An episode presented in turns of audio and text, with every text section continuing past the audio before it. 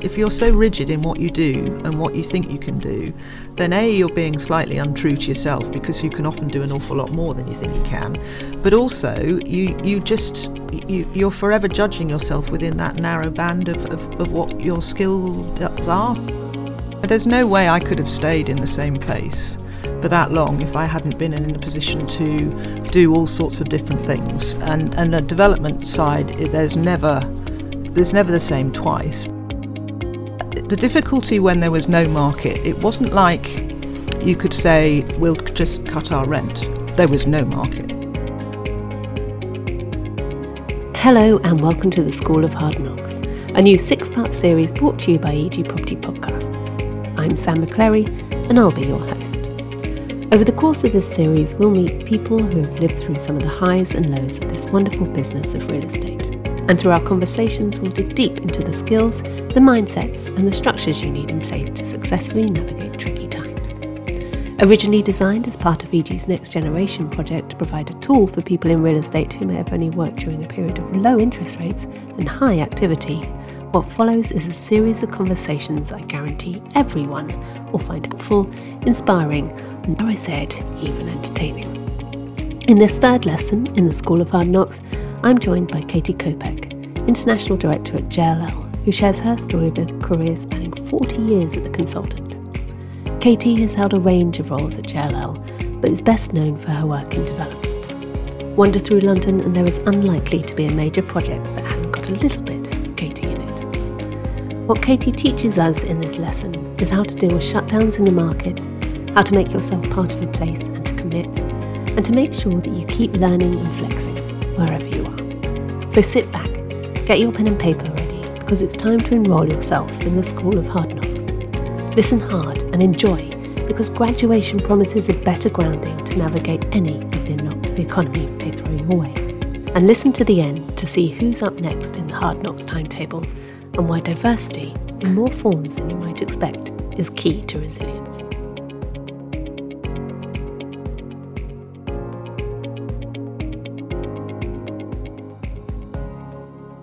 Katie Kopec, welcome to the EG School of Hard Knocks.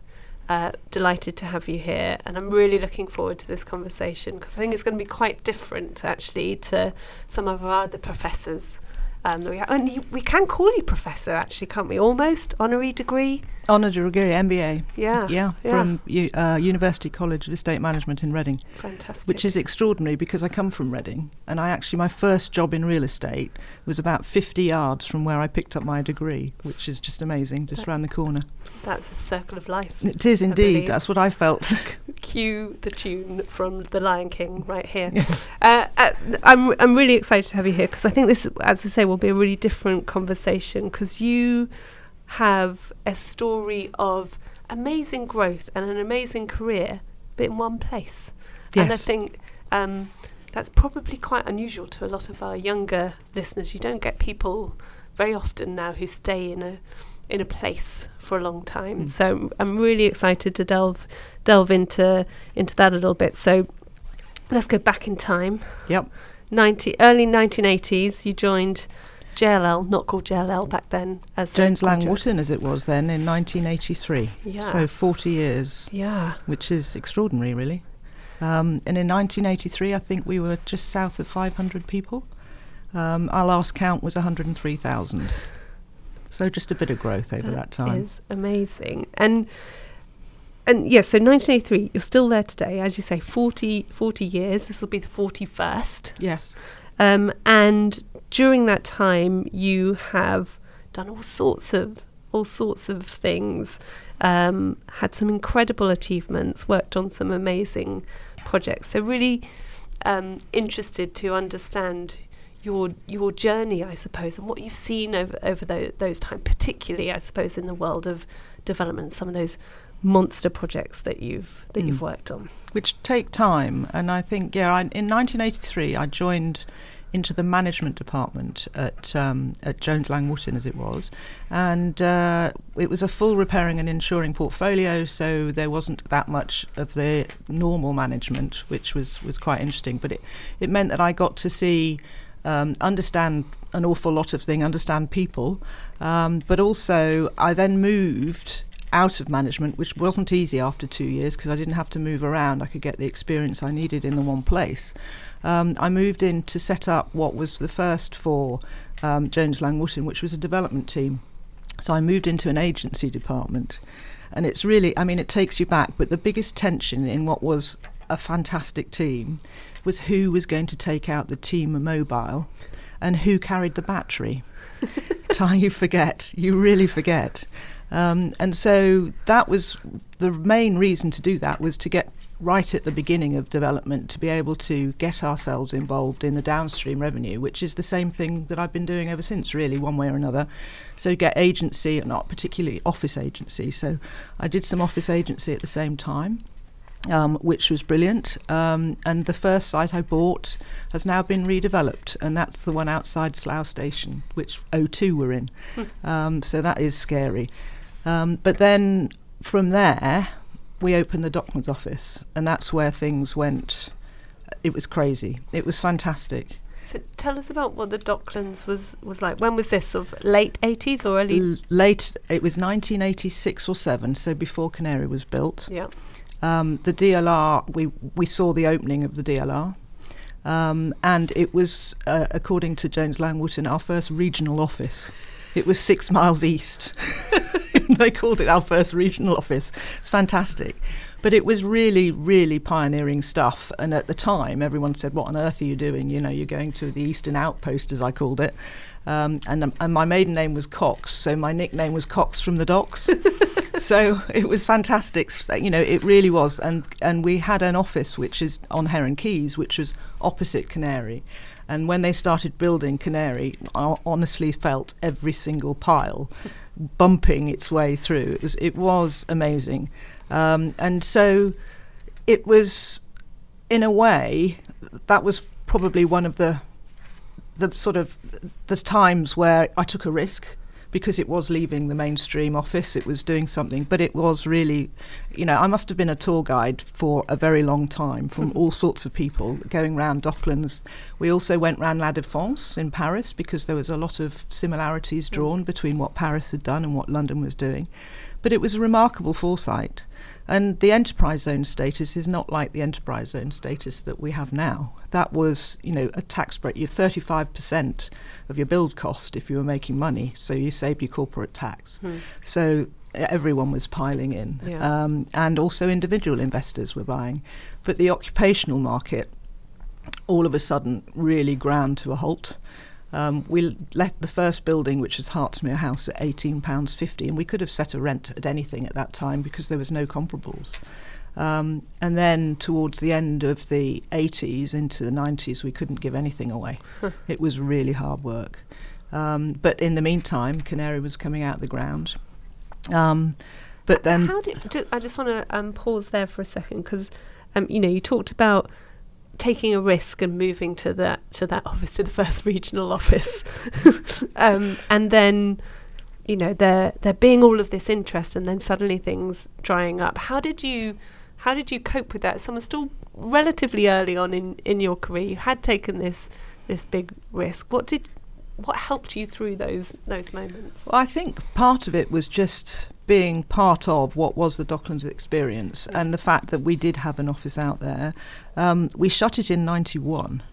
Um, and uh, the difficulty when there was no market, it wasn't like you could say, we'll just cut our rent. There was no market, mm. you know, and so the hardest thing we were doing was to actually keep and, and try and encourage the landlords to maintain the, the rental profile. It wasn't that the rent was wrong, it's just everything was wrong. The markets were wrong.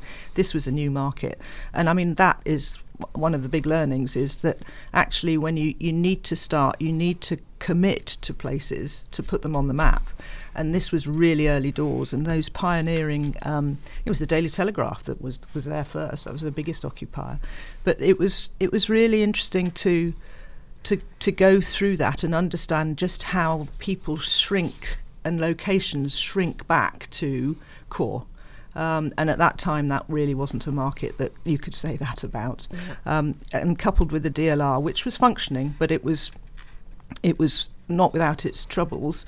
And the new road had only just been built, so that was in, the most expensive piece of road in Europe before the airport was happening. So there was lots of things that were about to happen but hadn't quite happened yet. Mm.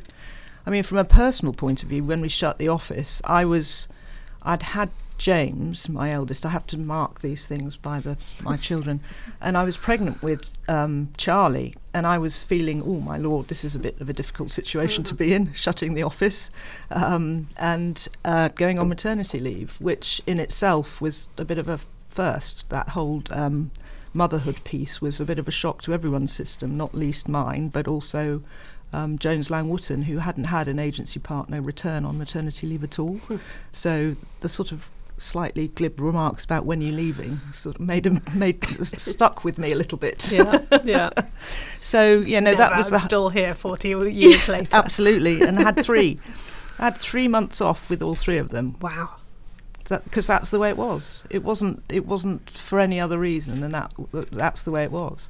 Um, but it does make me smile because I do remember, and this is slightly going a bit off piece, but it is slightly relevant to my story. I do remember when we became partnership as uh, when uh, when we uh, were incorporated. No, when we became a partnership and I became a partner, they asked me to sign a contract, and there was no maternity provisions in it. So I said I wouldn't, and they were horrified. They had no idea. And then, and then they sort of suggested, well, how many times are you going on maternity leave? And I thought, no, no, family planning isn't what part, part, of, part of this discussion at all. It was jocular, but it was it was very funny. Um, so yeah, so so I did feel remarkably vulnerable at that time when the Docklands office was shut, um, but for for no real reason other than it was in all in my head. Really, there was no suggestion, and it, it and I ended up coming back. It was interesting because we were very. And as a house, we have been very landlord orientated, landowner rather than occupier until about then. And it was a real push at that time to get close to the major occupiers. And so I became one of the first client relationship managers for British Telecom, BT. Um, and they were going from a very regionalised, localised um, operation where they had a depot and an exchange and, and all of those functional things in every single city and every single place to one which was was regionalising at best, nationalising potentially. Yeah. And so all of the surveying people at BT, as opposed to being rewarded for acquiring things, they were now being rewarded for disposing of things. And a lot of their, their portfolio were developments. So it made sense for me to then become involved with them, which was a, it was great, and it was a really good insight to what the way occupiers think. And actually, real estate is just a thing that they need. It's not what they do. And so the priorities of necessarily um, maximising um, uh, revenue or financial gain isn't sometimes what they want. It might be a liability that actually they just don't want to deal with it anymore. And so you change the way you look at things when you look at it through an occupier's eyes because those priorities, you need to think about it in terms of their criteria rather than as a landlord's, which is, you know, the highest rent I can possibly get and everything else. So it was, it was really interesting. And from a development point of view, it also gave me an insight as to how they were looking at their developments. And I, I mean, going way back when, BT were running a whole work styles program, um, which was a first about how they centralise, but also, you know, who sits where, how they aggregate, what's the office, what sort of office do you want. Um, and so there was a lot of crossover and, and the beginnings of that sort of thinking about the place being a really important part of the brand, but also the people. Um, and so that was that was really interesting, and some of that learning has carried through all the way through into my development because you have to think about who's going to be there and the places that you're making now. Which in individual buildings, you suddenly that's what they were trying to do in individual buildings was create a whole place within a building. Now with the bigger developments, you're trying to do that from a mixed use point of view across a whole a whole new development. And that's so important, isn't it? Particularly, you know, we're here for, for in this school of hard knocks to, I guess, sort of help people understand the ebbs and flows of Mm. real estate. You know, what goes up comes comes down, and it does go back up again. And when you're doing big scale development, you know, when you're doing Canary Wharf, when you're doing the Olympic Park, when you're doing the Millennium Dome, all those sort sort of things, you need to think long term, mm. don't you? And for for you to be able to do that, you need to understand the occupier and how yeah. they ebb and ebb and flow as as well. I think I think it's it's really important, uh, and from all of the downs, um, things change, and they often th- for the better. Um, and I think that um, you know, the one thing that that told me was a degree of resilience. So from working, you know, as a leasing agent and, and on developments in in uh, in the Isle of Dogs to, you know, working for an occupier in BT, that was a big change. Great learning, great learning. I'll come to that. Um, but I think that you will find that what we now need to do with the places that we're making and the developments, they do take time, and you can't, if you start to try and take the biggest buck out at the beginning, you're losing the opportunity of the growth. Um, you know, I, would always remember from running the numbers at King's Cross on the on the office rents were 38 pounds maximum. You know, they're into sort of 90s now. um, but if you'd got out then, you wouldn't have had the benefit, which was why that the, the JV that we set up there was just worked so well because they were in for the whole thing, and they f- could afford to put um, in certainly users, meanwhile uses that they weren't necessarily going to profit from. They didn't need to get the top rent right from day one because they weren't going to sell it out at that time. And I think that that long termism, it's hard.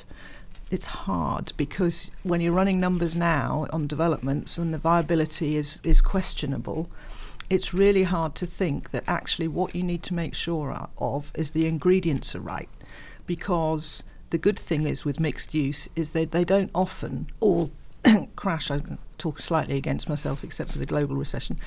All of the markets don't go at the same time. Mm. So there's always bits of markets that will be doing better than others, and that gives you a hedge against it if you're into across all of the uses.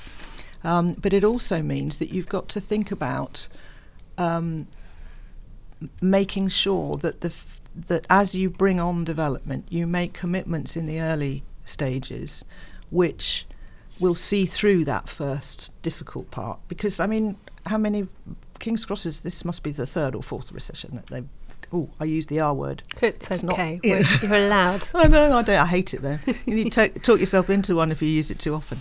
Um, and so, yeah, you you know that the markets are going to come back, and and it'll be one bit of a market or a new or emerging market, and that's those are the exciting things. I mean, just think of all of the different markets there are in the living space as there was in those days. You know, it was private for sale and a bit of affordable were all the numbers that you needed to know. Hmm. Now you've got, you know, student, senior living, build to rent, all sorts of different things, which give a complete hedge because you are appealing to different markets across that living space. So there's a a lesson there, I, and I know you're a big fan of keep learning. I know that's your that's your thing um, there's a lesson there, isn't there, for people in that um, I'm going to use the R word. You know, we have been through a, a, a, a few. You've been through a, a few recessions, but as real estate um, grows up, I suppose, and there are more asset classes, more different mm. types of living, more different types of working and playing, it does give you more armor, I suppose, to su- survive those re- recessions or downturns. Let's mm. let's call them. It, it, it, is that what you you've seen? I think that's that, that's really true. Um, it does give you more opportunity to uh, you know appeal across those range of markets. I think you still have to work because it's, it's like a value pendulum, as I call it. You know, they swing from um, you know one use to another. You know, it might be Resi flavour of the month, it might be offices or whatever it might be, and so you do have to have some mindful of that. And so having some flexibility, you know, you, you some of the master planners that I've been dealing with, and uh, you know, they're delivered over twenty something years, so you can't have a crystal ball that far ahead. I wish I could, but I uh, certainly, you know. Um, but I think as a result, there has to be some flex in, in and there's probably more room for flex now because there is a, a, a broader bandwidth of different uses that you can flex between. Um, but I do think also we've got to the whole viability and value thing is is now moving to a place which I think is is really interesting because people are placing more broader value propositions rather than just a financial value solution. Mm. So social value, environmental value, they're really moving up. And so in all of the future proofing of these developments, you need to think about what people are going to want because we build for people. It's the environment that they want to be in, and you want to make them stay there and enjoy it and com- keep coming back. And so I do think those other values are really what makes that happen. Um, and you know, it's a, and and so that's what makes great places. Um, and so that whole community and the, then the communities, it's the one thing Canary never got right. They never involved the external community at mm. all. In fact, they, you know, turned their back on them. Um, and now they're only really now the whole of that area from a residential point of view is beginning to become somewhere where people also want to live as well as work. Yeah. It's a great working environment, but it, it, you know you need to hold people there on a on a broader community basis, and I think that's what great mixed use schemes should be looking to do. Yeah. Um, so yeah, no, the variety is great, and values are really important to think about in slightly more. If you get the the environmental and social bit right, the financial bit follows, and more and more now, the work that we're doing will prove that hmm. and continue to prove that, particularly as some of the buildings hit obsolescence quicker. You know, your your your return uh, in terms of the livability or the length of life of, of your buildings potentially shorten. So a whole new opportunity, which is perhaps coming out of the recession, maybe slightly s- into the future, is about the change that's going to happen. Because it has to happen, and our towns and cities have to reinvent themselves, and that's what's very exciting, and that's what the, the whole industry should be looking to be able to achieve. Yeah, yeah, and that and that, that is what keeps, I guess, one job um, interesting, is, isn't it? Yeah. That there is this constant, constant change, this constant ebb and flow that enables us to do more with real estate, think differently mm. about it. Yeah, no, there's no way I could have stayed in the same place for that long if I hadn't been in a position to do all sorts of different things. And and a development side, there's never it's never the same twice, but it's also allowed me. I mean, anything odd used to come my way. it was just one of those things. So stadia, so that's why I had an involvement with with the Olympics and the master plan of the Olympics, convention centre. When Ken Livingstone was looking to bring a convention centre to London, I was part of the team that was looking at that, and then we won the Olympics, which we hadn't expected to do because Paris was always the front runner, uh, and so they never bothered with the convention centre because they had a bit of Olympics to put on. Yeah. So, um, which was from my perspective, one of the best bits. I love sport. I'm a complete sport fanatic. Um, and so I won't mention the darts. Um, and so, you know, I'm not sure that's a sport though, really, but anyway, that's another thing. But, you know, to combine your professional, uh, you know, passion with your sport passion and and especially around an Olympics was was really really exciting from my point of view. I really enjoyed that part. Yeah. Let, us talk about some of those exciting projects, some of the key highlights in in your career thus thus far. Um, what are the obviously the Olympics? So let, us touch on that a little bit more. But some of the also some of the other projects or moments that you've had across your career that have been real highlights for mm. you. Hmm. I think um, I, the Olympics was probably in some ways th- there were moments involved in that which which were really very special. Um, and because at the Olympics, I was seconded to the Olympic Delivery Authority or the Legacy Company. Uh, we sort of moved from one, one to the other uh, for a couple of days a week. So that was really, really interesting. And it was the first time, really, Legacy had been mentioned, in fairness. Mm. Um, and so we were looking at after uses for the Press and Media Centre, for the stadium, because um, that was going to go down to 35,000 feet, feet seats um, from 80. So there was all sorts of all sorts of things. Who was going to be there? All of that it was really really interesting stuff. Um, and the master plan, we spent more time doing the non-Olympic master plan than the, when because we really hadn't thought that that was going to happen. Um, and then I have to say the, the the most overwhelming moment of it all was walking out onto the Olympic Park when the Olympics were on, and I was just overwhelmed because I hadn't actually been into the park, and the landscaping and the whole way it was put together was just amazing.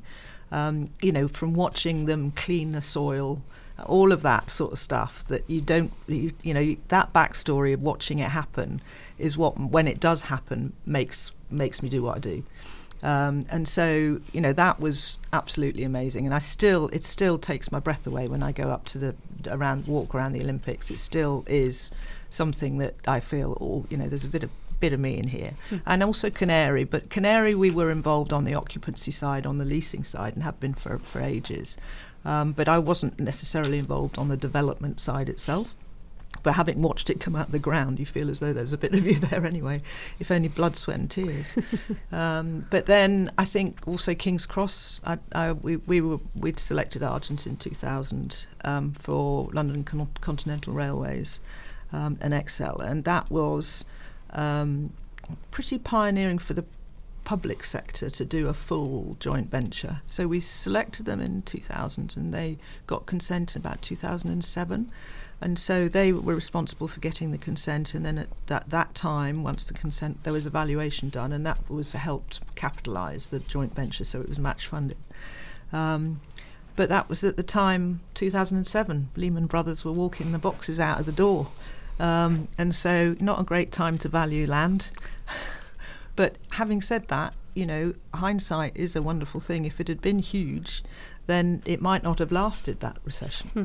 And also, the um, the really interesting thing was was that we had uh, Central St Martin's on site, so there were cranes um, in in King's Cross at that time, which, you know, really helped kickstart the whole thing. It was it was suddenly very real and that's what really made it made it work. I think that that was a stroke of um, it, it, worked in so many ways at so many levels having that happen, um, and so that was that was a really high moment out of a low moment was a getting through making sure that the JV all gelled and everything, but then to see that happen, and and again, it's still one of those places when I walk around, I think, gosh, I remember when I, I never used to walk up York Road. Mm. I was frightened. It was, you know, I used to get in at, into the station at the back as soon as I could and walk in along the platforms rather than walk down York Road. Um, you isn't just that, forget. Isn't that brilliant? That like that, and I, you know, I always go on about it, uh, this, and I know that it's something that you believe as well. But this pa- the power of real estate of development to mm. really change places and mm. and make things better. I know that you know there's a gentrification issue sometimes as well. But if we think about it you know, from people not being f- frightened to being in a place where they can feel safe.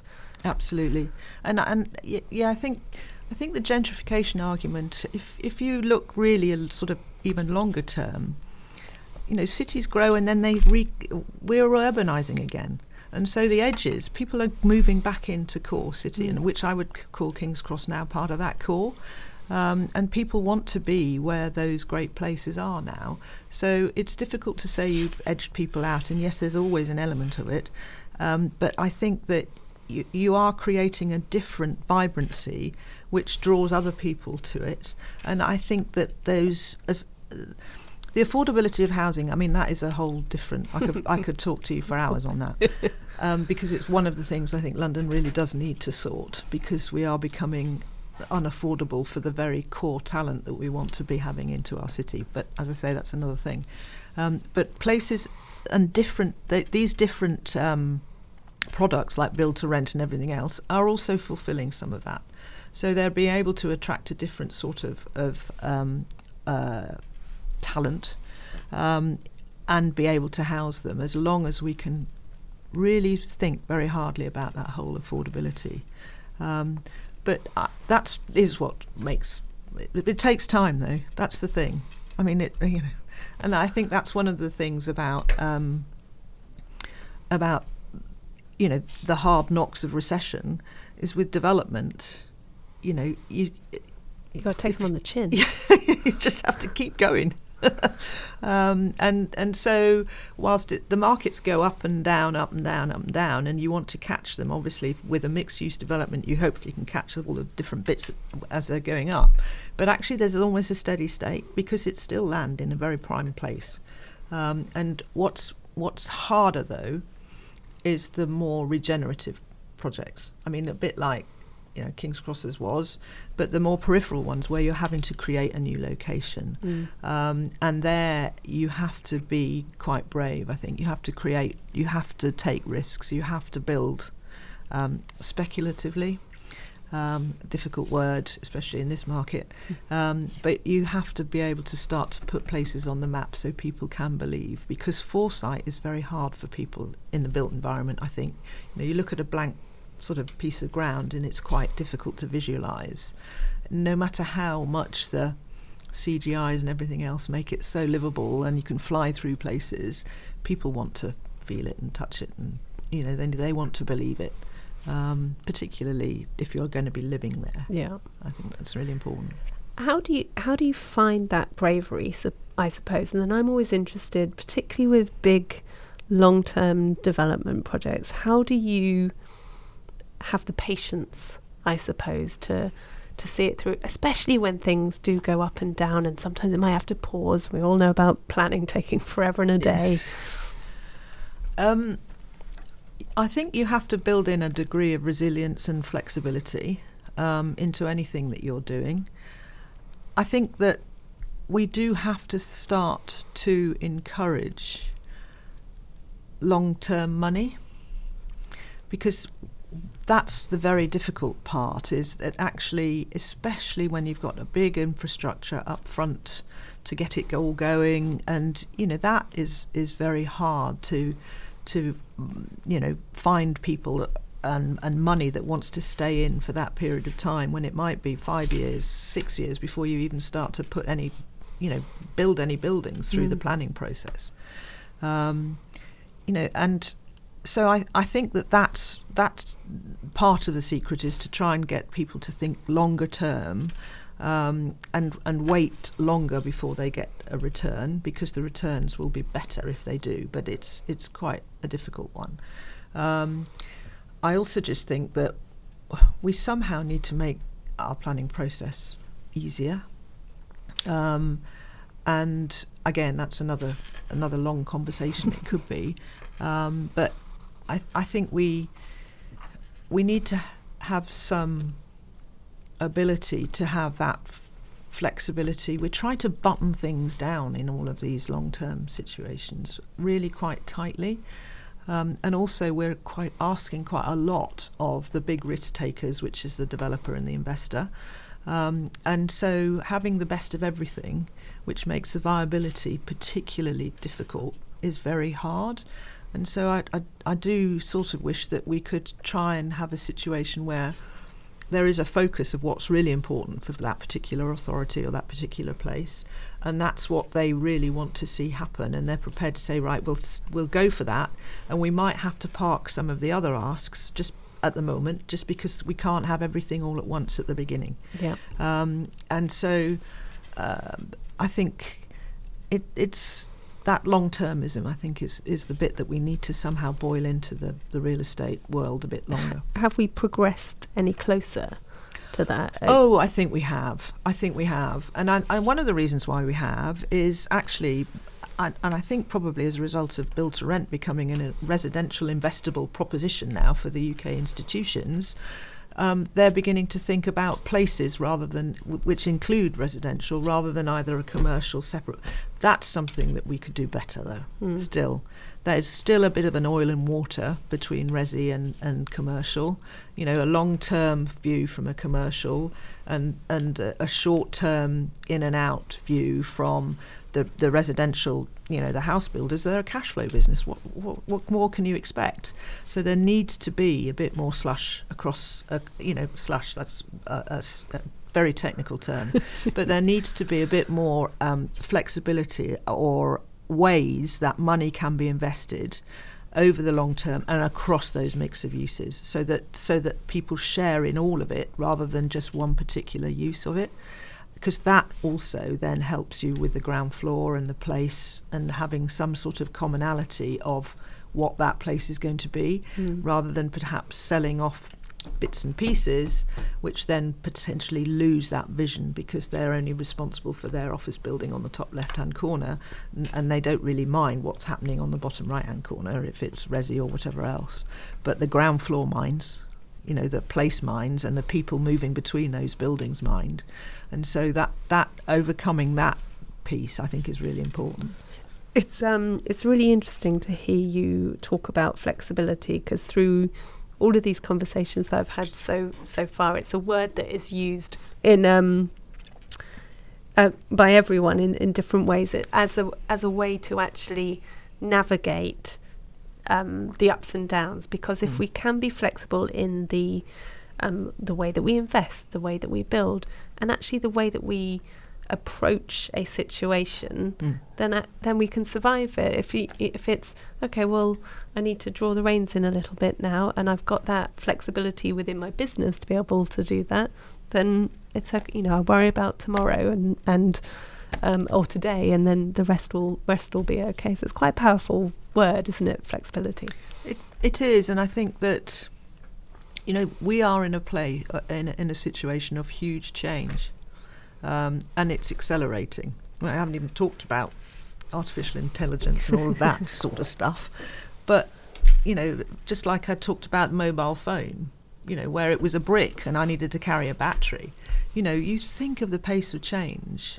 Um, and just in that one that one instrument that now everybody cannot live without, um, uh, but you think about the number of different uses that we now have to deal with. You know, change and change is just going to accelerate because people want things more instantly than ever. I'm not sure that that's great in so many ways, um, but I think as a real estate product and, and products, we have to build in a level of flexibility even within buildings so that they can flex between uses, um, so that they they can actually build in more resilience as a result of the changes that we're going to see. Um, and I think we'll we will be doing that a lot better. We will will be forced into it, as I said before, because that that the the whole the way that we live, the whole town centre, the the whole way to bring back life into some of these places is going to involve a lot of change, and uh, change for the better.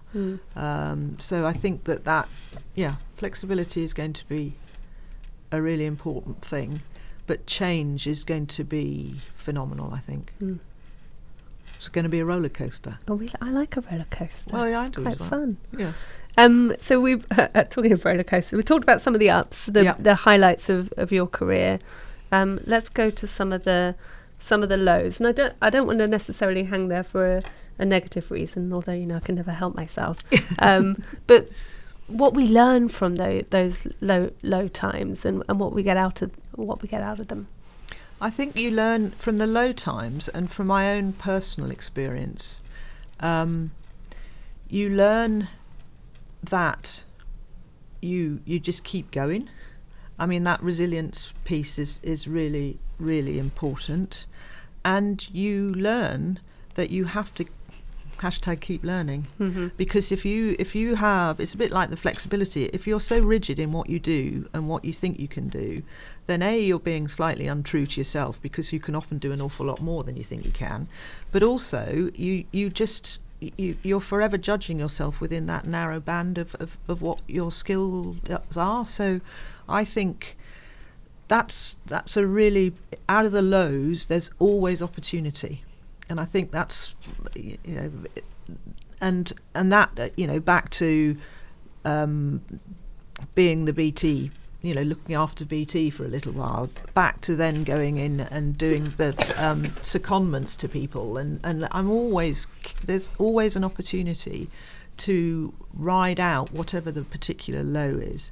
And I also think that we ought to bear in mind that you know we're all we're all people and lows happen not just from a, an economic point of view, they happen from a personal point of view Mm. as well.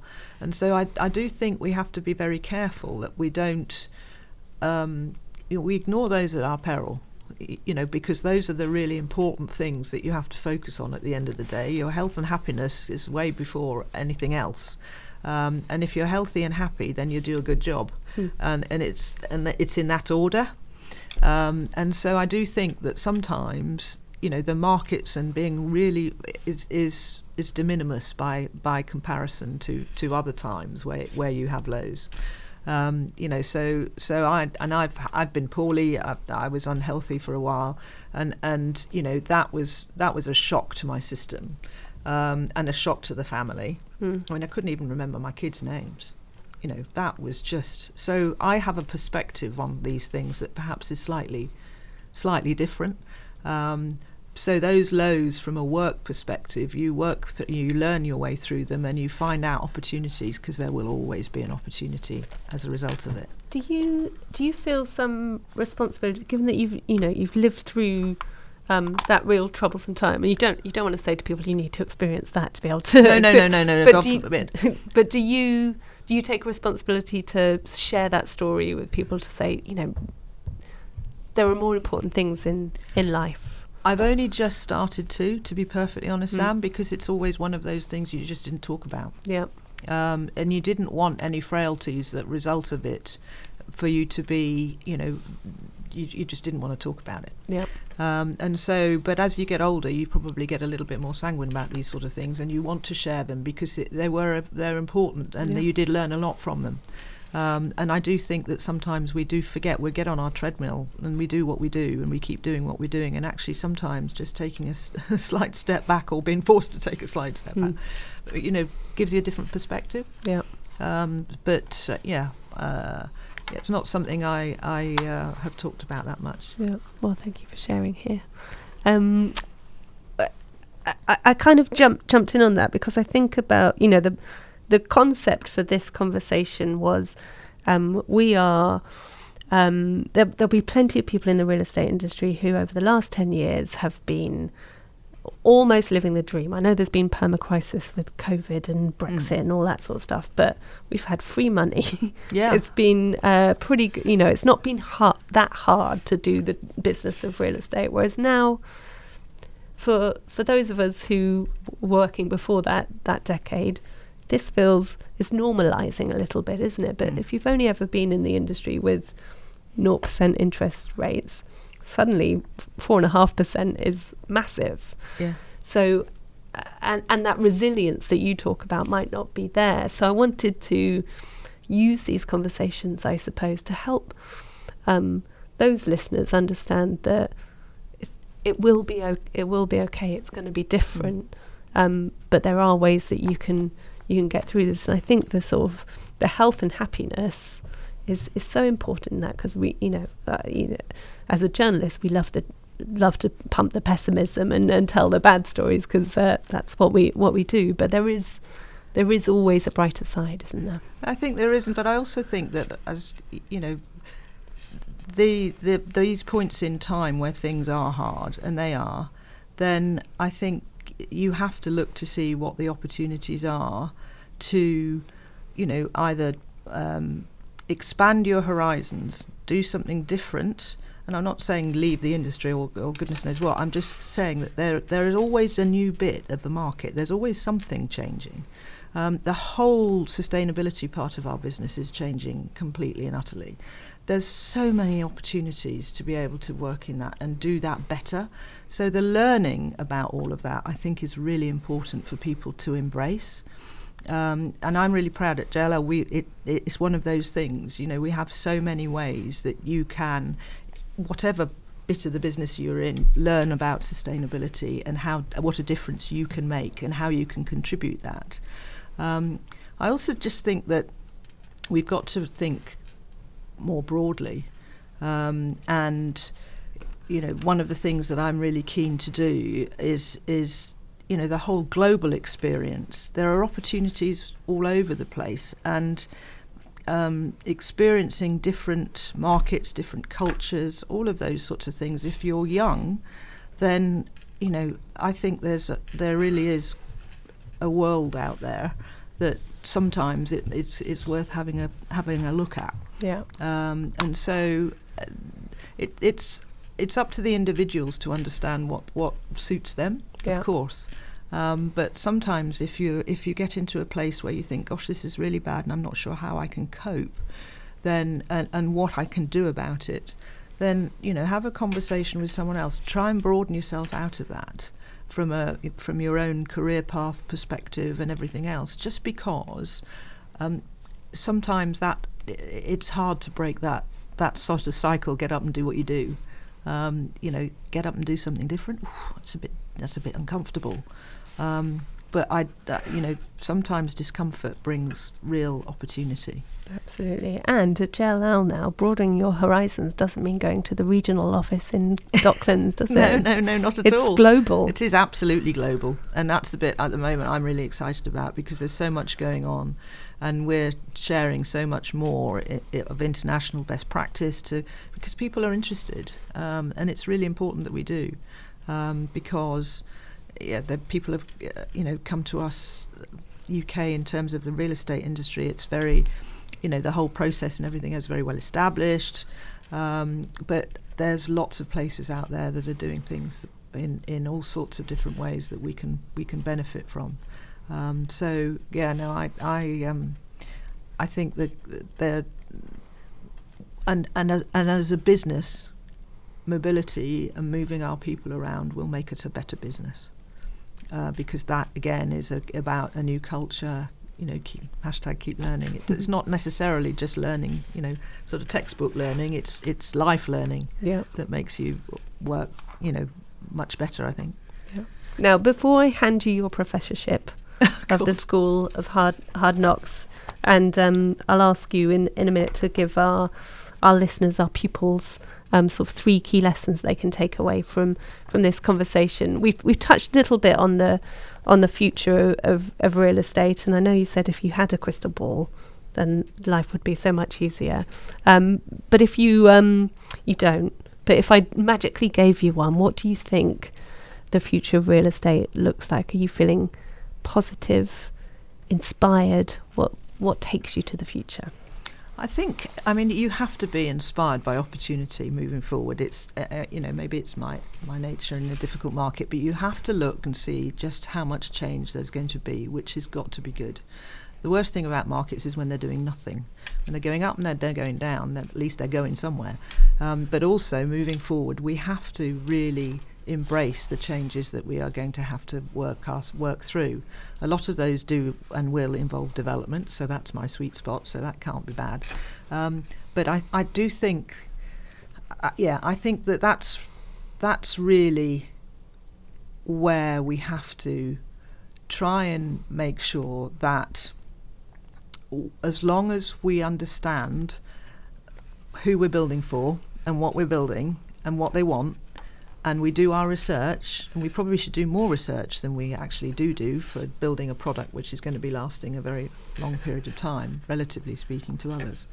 Um, I think that, that that would that's really really important, um, and that so that's I th- in terms of the lows.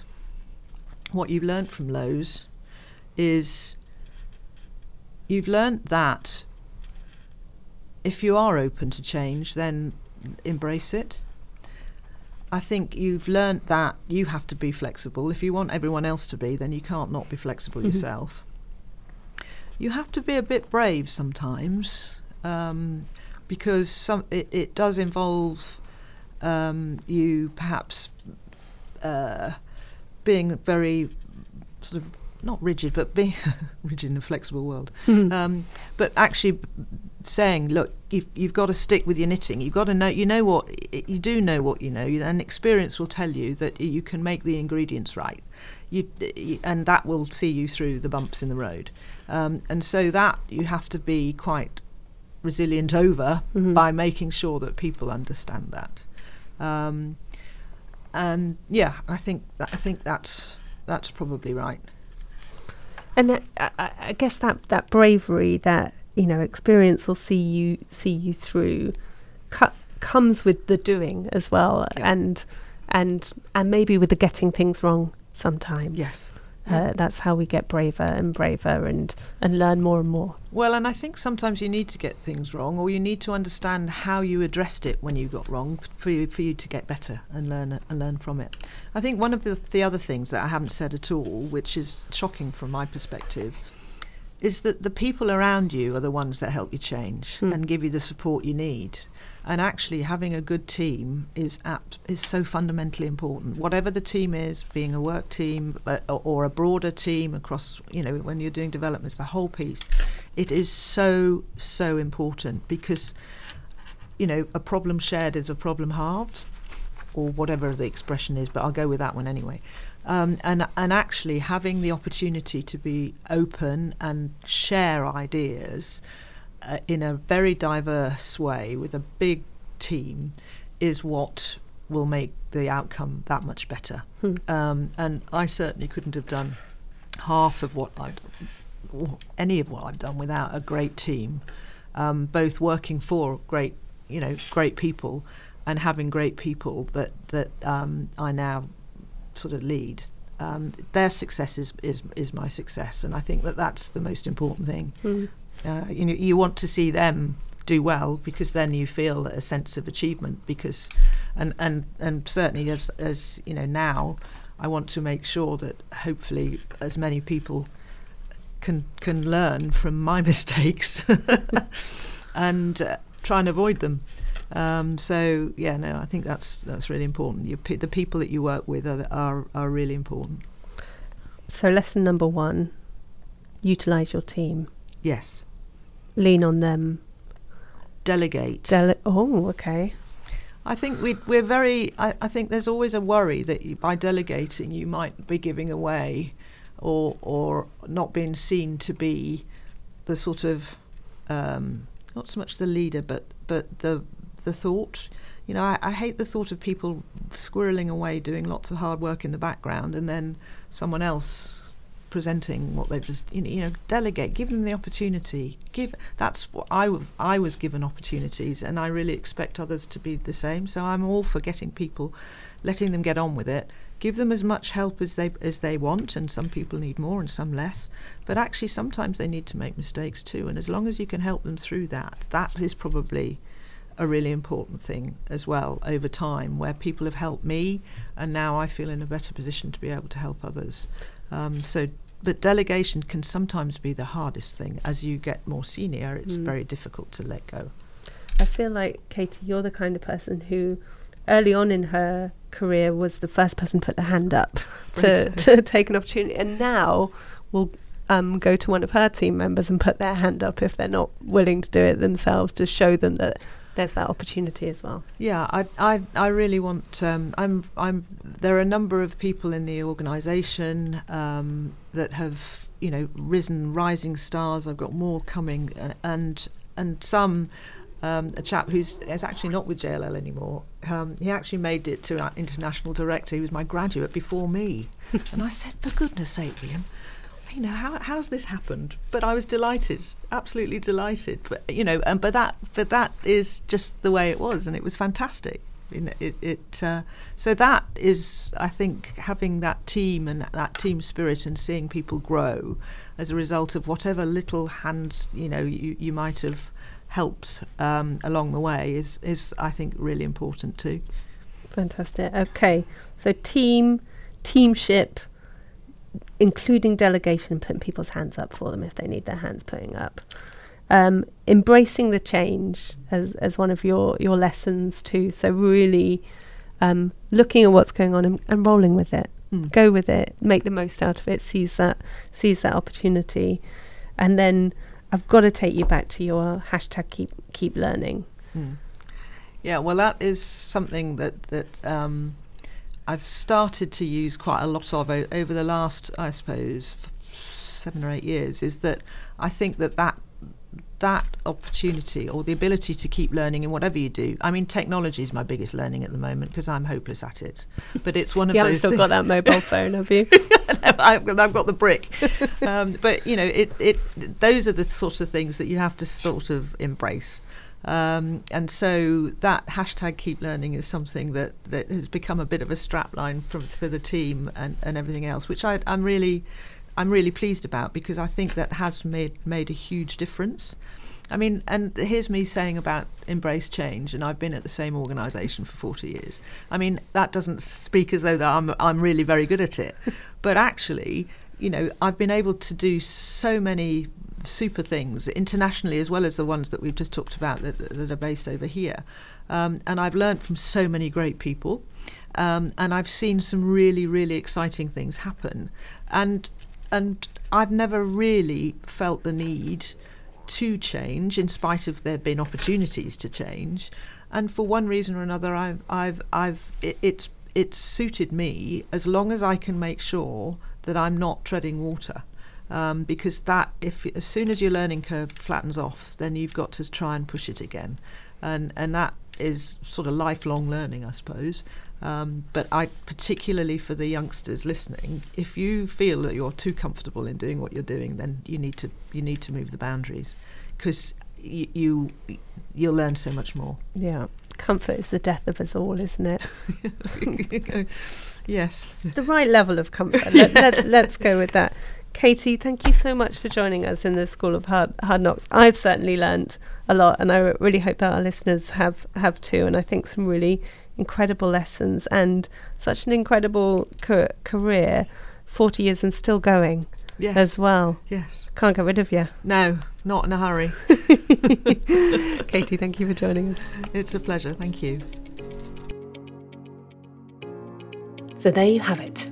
Lesson 3 in the School of Hard Knocks completed. I hope that you've enjoyed the learnings as much as I have, and maybe even gotten a little bit uncomfortable. But you know the drill school is not yet out. We're only halfway through the curriculum, and up next we have a conversation with the woman who we really should credit for the School of Hard Knocks. Tune in to the next episode to hear how grit, resilience, and proper diversity feature strongly on the lesson plan from Canary Wharf Group's Jane Hollinshead you're not going to have the grit, you're not going to have the resilience unless you've got the equilibrium and you've got the ability to take that stand back from time to time and reflect on the direction of travel. See you next time as the bell rings for the School of Hard Knocks.